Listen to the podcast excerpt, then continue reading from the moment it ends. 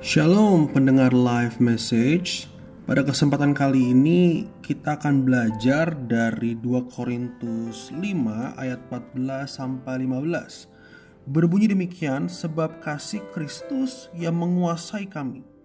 Karena kami telah mengerti bahwa jika satu orang sudah mati untuk semua orang, maka mereka semua sudah mati. Dan Kristus telah mati untuk semua orang.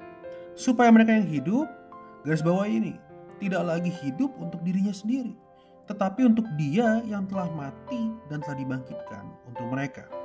Nah, Bapak Ibu Saudara, sudah pasti bahwa setiap orang, setiap kita sedang digerakkan oleh sesuatu. Ada orang yang digerakkan oleh situasi atau kondisi di sekitarnya. Setuju juga. Waktu saudara macet-macetan, saudara digerakkan untuk bisa emosi, ya kan? Atau mungkin saudara bisa menikmati saudara sedang menjemput anak sekolah gitu ya. Saudara kan digerakkan oleh sesuatu yang namanya kasih karena saudara menyayangi anak saudara, maka saudara jemput anak saudara ke sekolah. Dan sayangnya bahwa beberapa orang membiarkan dirinya itu digerakkan oleh problem emosi atau mereka digerakkan oleh keinginan daging yang mengendalikan dan menguasai hidup mereka sepenuhnya. Ini yang ini yang sedih sekali kita semua digerakkan oleh sesuatu, tapi nyatanya atau fakta yang terjadi sering di lapangan adalah kita digerakkan oleh keinginan daging kita. Kita ditawan oleh ego kita, sehingga hidup kita sering kali menjadi sempit dan dan apa terikat dengan diri kita sendiri. Entah itu sifatnya bisa banyak hal, bisa dunia, bisa uang, bisa manusia, diri sendiri atau sesuatu hal yang lain. Kita digerakkan oleh sesuatu yang justru menjatuhkan kita, menjauhkan kita dari Allah. Nah makanya pertanyaan yang perlu kita tanyakan pada diri kita adalah hal apa sih yang menggerakkan hidup kita? Nah Paulus tadi berkata bahwa kasih Kristus menguasai kami.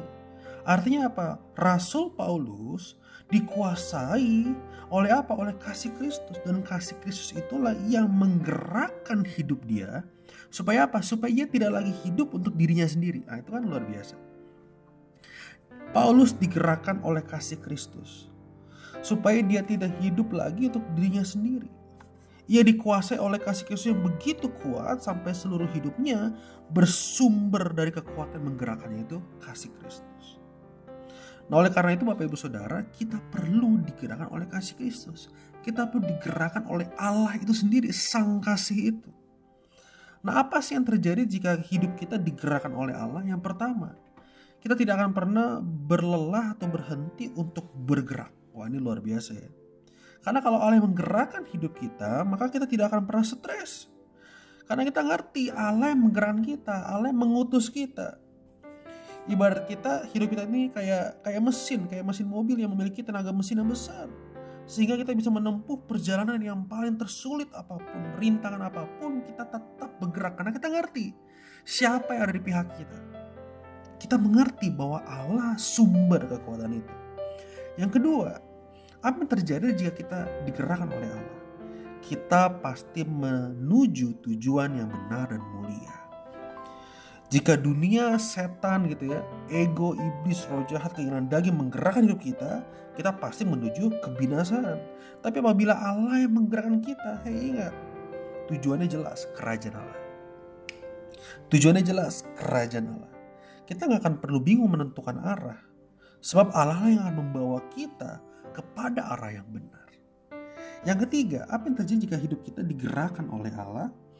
Kita pasti mendapat segala dukungan untuk mencapai apa yang Tuhan rencanakan dalam hidup kita. Jadi kalau kita melaksanakan tujuan-tujuan kerajaan Allah, kita digerakkan oleh Allah itu sendiri. Maka Allah akan mendukung kita, mensupport kita dengan hikmat, dengan kekuatan, dengan apa pun yang kita perlukan. Supaya apa? Supaya kita tidak kekurangan untuk mengerjakan pekerjaan yang mulia itu. Kita tidak kekurangan untuk mencapai tujuan yang mulia itu, tujuan yang benar itu.